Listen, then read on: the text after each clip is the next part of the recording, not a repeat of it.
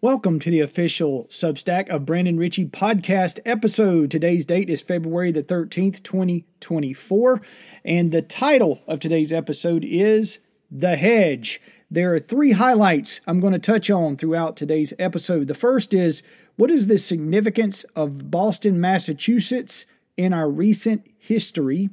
Uh, that's the first highlight. The second is when was the first sign of cultural rot starting to show up in our media in a profound way? That's the second highlight. the third is what ancient civilization demonstrated entropy in a way that parallels the United States right now? Okay, and now let's get into it. Again, the title is The Hedge.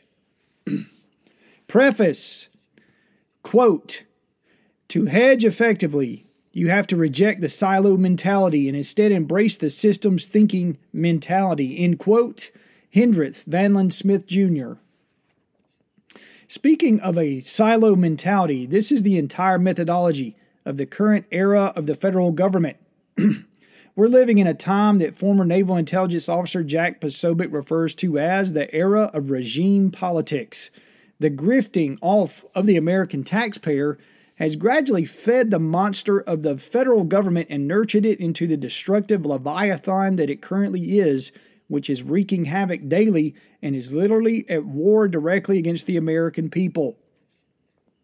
The silo mentality I'm referring to is the one in which the administrative state agencies, such as the FBI, CIA, DEA, IRS, and so on, apparently don't want to share everything they're doing with the public's tax dollars. We can gather this from all the hearings that have taken place on the Hill, yet nobody in the federal government, from Fauci to the UFO department, wants the American people to know what they are doing with your tax dollars. It only becomes an issue when something goes wrong, like with the pandemic, or when we see brave whistleblowers come forward to testify and and to give the public a little peek behind the curtain with some inside baseball. As I'm sure you're aware, the point is that while all of this cloak and dagger garbage going on, the public still appears to have short memories, which is exactly why this podcast and blog exist. This is why I'm using today's episode to show you exactly why having a short term memory can be absolutely detrimental and very dangerous to you specifically with the picture I'm about to paint for you. Keeping that in mind, I want you to know that I'm not here to paint a doom and gloom picture and to try to demoralize you. On the contrary, I'm here to simply put on and display a piece of objective reality for you to observe, and through your own growth as a zenith, you will be able to connect the dots of reality for yourself so that you can develop into another emissary of freedom that the country so desperately needs right now. With that in mind, we are the Army of the Awakened. And if you support this program, you're well on your way to becoming a zenith and, most importantly, an emissary of freedom. So, allow me to begin by first laying the predicate involving the degradation of our culture and how it's obvious to me and should be to you that your government and big business are truly nefarious and hate you. This is not an exaggeration, and I will give you first hand evidence that you can easily observe and see how this trend of cultural rot has come on more and more gradually over time and is now running full steam ahead while being completely up in your face, not even trying to hide their hate for you at this point. Uh, before I continue, I want to interject here for just a moment. If you're a first time listener, I want to give you the breakdown on the purpose, the task and purpose of this blog, if you will. Uh, this podcast is, serves as a map to help you and those around you to be a zenith during chaotic times. And that term zenith means at your peak, at your best. The way we do this is we have to be more adaptive citizens. We have to adapt to environment. And you have to be an emissary of freedom. And being an emissary of freedom, that means you're like a scout, a scout that's well informed, armed with the artillery of information the information of understanding the environment, the political environment, the economic environment, uh, everything that goes on in your world, the professional, career environment, health environment, everything in your environment. And understanding that environment, the key is that you have and you will be equipped with the knowledge as a zenith to not only adapt to that environment, but to directly impact that environment with your actions and your choices. And that's power. That's the power you wield as an individual citizen of the United States for now. As long as we have that power, we have to exercise that power, in my view. If we do not exercise it, that power is stripped from us, it is taken from us. And so, in this blog, in this podcast, the whole point is to help to shape you into that zenith, to provide tools, to provide information, information that's documented, information on human nature, understanding human nature. And that information is documented in history, culture, uh, it's documented in finance, it's documented in health. It's everywhere around us. And that's the key is being able to observe these things as they play out in real time.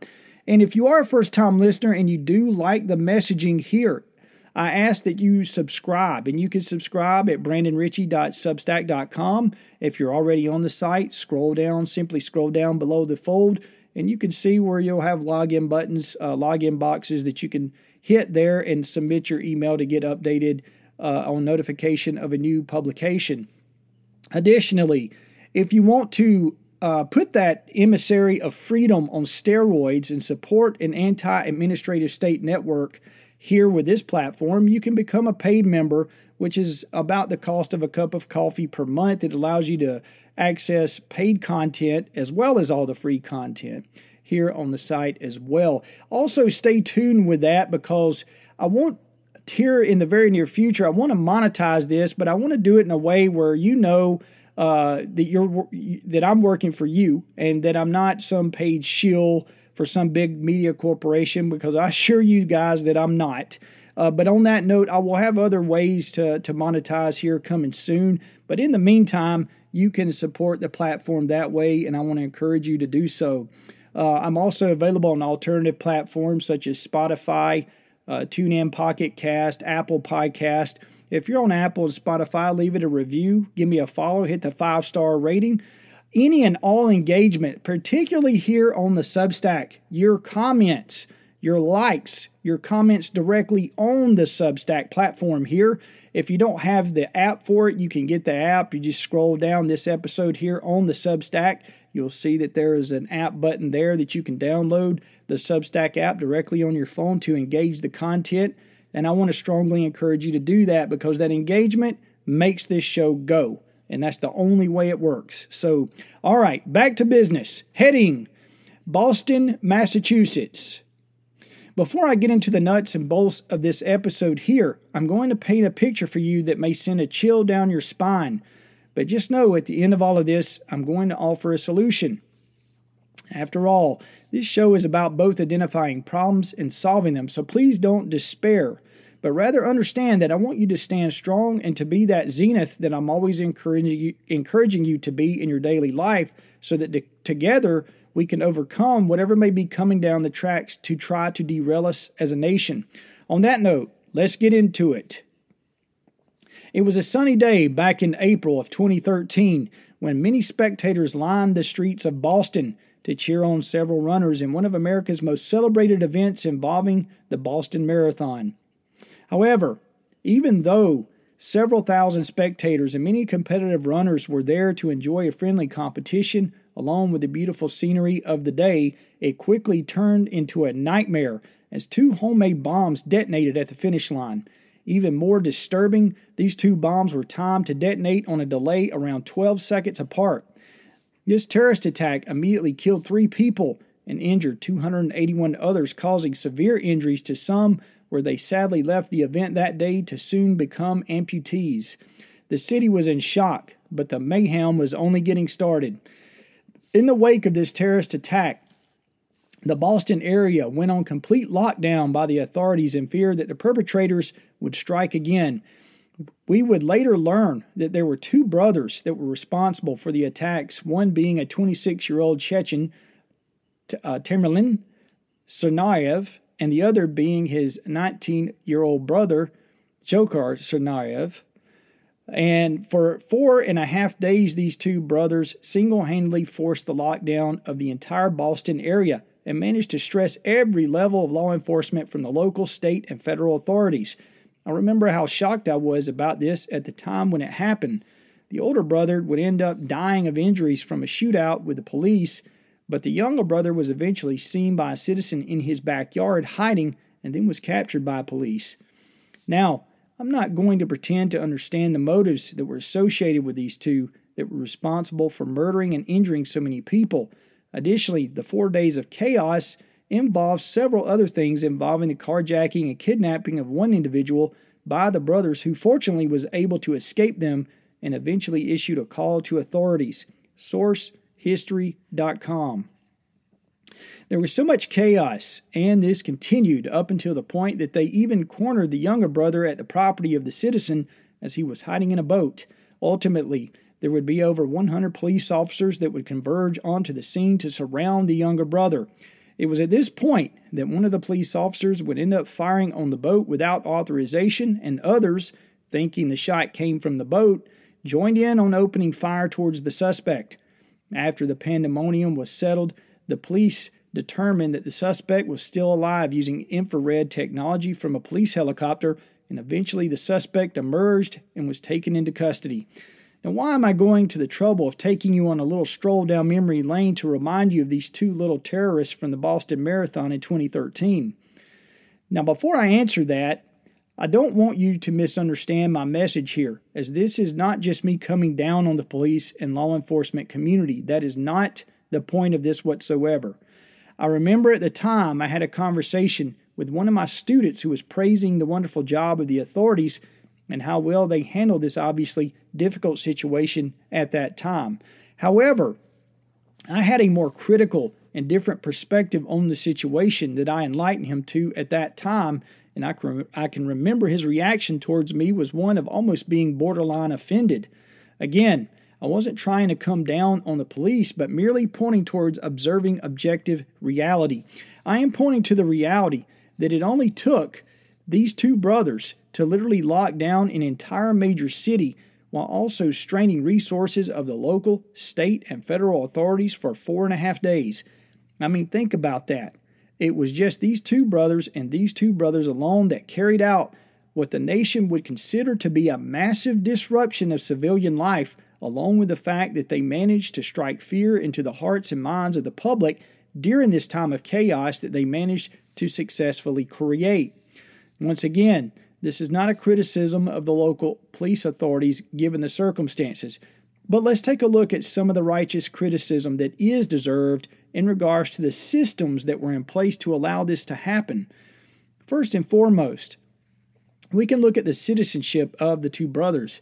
Apparently, uh, Tamerlan Tsarnaev passed the U.S. citizenship test just a few months before he helped carry out the Boston Marathon bombings according to heavily redacted Department of Homeland Security documents that were obtained by the Boston Globe. Once again, I ask why do we always run into the problem of secrecy whenever we're trying to get to the bottom of the truth? Obviously, I'm referring to the redactions, as this is an ongoing frustration, as this always seems to be the tactic used to hide the truth from the public in these sorts of situations. But I digress. Regardless, According to the Christian Science Monitor, the documents were released to the globe as a result of the Freedom of Information Act, and the result that was shown was one where Tamerlan Tsarnaev passed the U.S. citizenship test just a few months prior to his act of terrorism, apparently showed that he passed with only getting one incorrect answer. Of course, it also showed, with what is public knowledge, that he swore his allegiance to the United States and denied any links to terrorism. I guess we all know how much his word is worth at this point. Unless you've been asleep at the wheel for the past three years, then you would know that the cultural right that we're seeing now is something that the domestic enemies of the United States aren't even trying to hide anymore. In fact, the administrative state's hatred towards you and myself being U.S. citizens is quite obvious to most everyone right now at this point in time in our history. However, in the battle against society's short term memory, I wanted to highlight this attack from the Boston Marathon bombings to illustrate that the cultural right and the cracks in our societal government systems were really starting to show more blatantly at this point with this particular event. As a big lead off example of the right starting to show itself within our culture and society, it was our administrative state media, the ASM, that decided that on July 17, 2013, only three months after the Boston Marathon bombing, Rolling Stone magazine decided to feature the younger brother little terrorist scumbag on the cover of their magazine. Source Rolling Stone. Now, Rolling Stone would use the flimsy excuse of doing this by stating that the decision for the cover was in line with traditional journalistic practices. As absurd as that statement is, considering the damage the ASM has caused our country, it's a ridiculous position for Rolling Stone to take. Why do I say this? The question isn't whether or not Rolling Stone had the right to post the picture of the terrorist on the cover of their magazine. The, the question that should be asked is whether it was the right thing to do given that period of time and the event that had just taken place at that time. That's the distinction here. Obviously, the ASM always claims they care about the freedom of press, but they certainly don't mind opposition media being censored for offering an alternative perspective that may conflict with their narrative. I suppose they're just fine with the freedom of the press as long as that freedom solely applies to them, their stories, their markets, and their narrative. Outside of that, freedom of the press and free speech itself has no grounds in their world. So, realistically, they do not care for freedom of speech or freedom of the press. So, when they take that position, they're continuing to demonstrate that they're the biggest hypocrites in the room. Yet, people still support them over outlets like this one. But I digress. Heading Entropy. In the second law of thermodynamics, the concept of entropy involves the measure of the disorder of a system. Within a given system, entropy describes how much energy is not available to do work. In short, the more disordered a system is, this means that the entropy is higher, which results in less and less work being done due to the fact that there is less and less of a system's energy available in order to do the work. Source OpenStax. Basically, entropy involves the loss of order.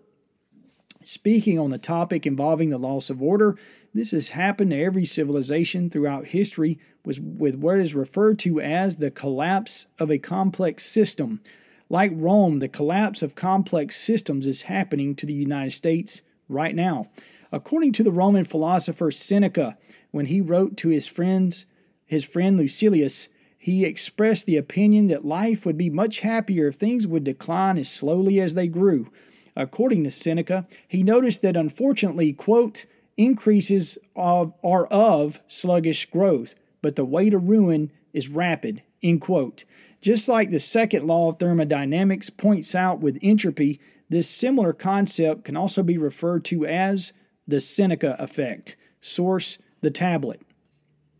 As Seneca points out, the harsh reality surrounding this concept is that it always comes and it can present itself in multiple ways within the construct of our lives. If you think about it, you know that when ruin comes, in many cases, it can be sudden, unpredictable, rapid, and destructive. Aside from the individual examples ranging from household to household, family to family, or individual to individual, the concept of ruin is also true concerning the existence of civilizations. If you can take a moment and look around at the United States, you have to ask yourself the question how could our country be any different?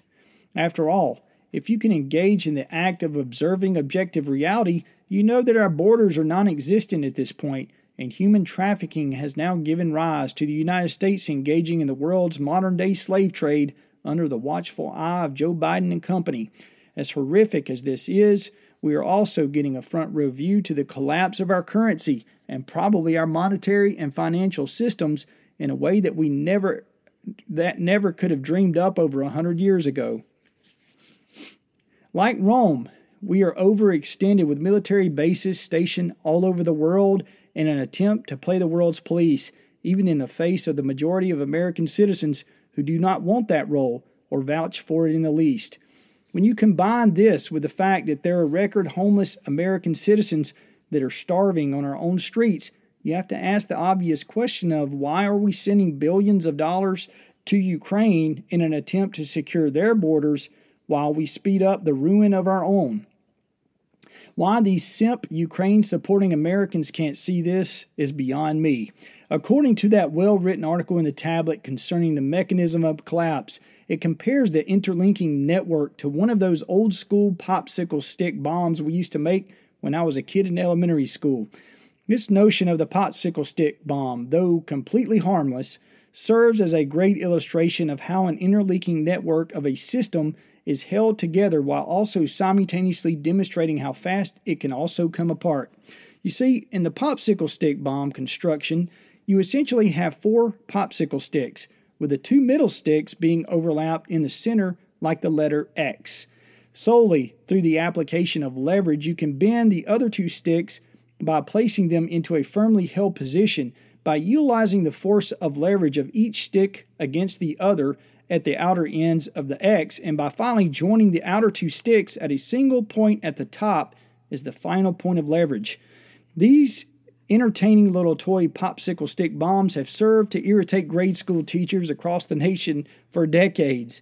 But for the purpose of this discussion, it is the perfect illustration of how systems are reliant on each other because of how they are connected to one another within the function of a civilization. The points where the sticks touch are known as nodes, and these nodes are connected by the links, or in the case of the stick bomb, it would be the links or the sticks themselves. It's when one of these nodes lets go of a link, the collapse moves to another node.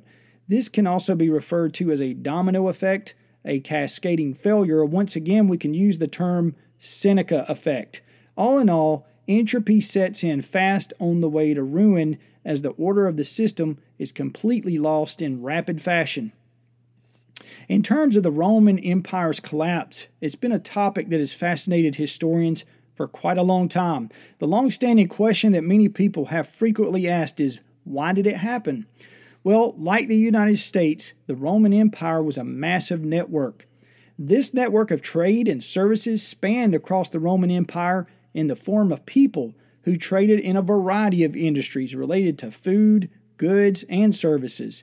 Like any industry, the driving factor associated with the Roman Empire's economic system was money. However, in the case of the Roman Empire, that money was based on precious metals in the form of silver and gold, which were predominantly mined in northern Spain by the Romans. This worked fine as long as the mines were producing what was needed for the empire. As long as the Romans could continue to extract the metals from the mines, they could afford to pay their military, their bureaucrats, and their workers. However, if you really pause to think about it, this was a system that was not one that could be sustained forever. The source of energy that drove the work was the, was the money, but as the money dried up, there was less energy available as entropy started to set in. After all, mining was expensive, and even though they used slave labor to extract the metals from the mines, the slaves still required food, shelter, and tools. Sure, they could extract many metals from easier, more accessible veins, but once again, those well, once those were tapped, rather, they would be forced to dig deeper for more cumbersome and less concentrated veins. Because of these increasingly difficult demands, the operation required more and more manpower, more tools, and more resources in order to sustain the venture. By the third century, Anno Domini, the mining operation for the Roman Empire had completely collapsed, and with it, entropy started to set in. At this point, much of the gold started disappearing. A great deal of it got dispersed to pay for other luxury goods that were located in China, such as silk. Sounds familiar, right? On a side note, this is another reason domestic manufacturing is so important. So, getting back on target here, the point is that no gold meant no money, and no money meant that the Roman Empire couldn't continue to pay their troops. Since there was no money to pay the troops, there were no troops to repel the invading barbarians, like the Visigoths. Again, this sounds eerily familiar to the United States right now, right? The point is that the financial house of cards came crashing down and there was no money to pay the judges, the bureaucrats, the police, and the workers that were tasked with infrastructure.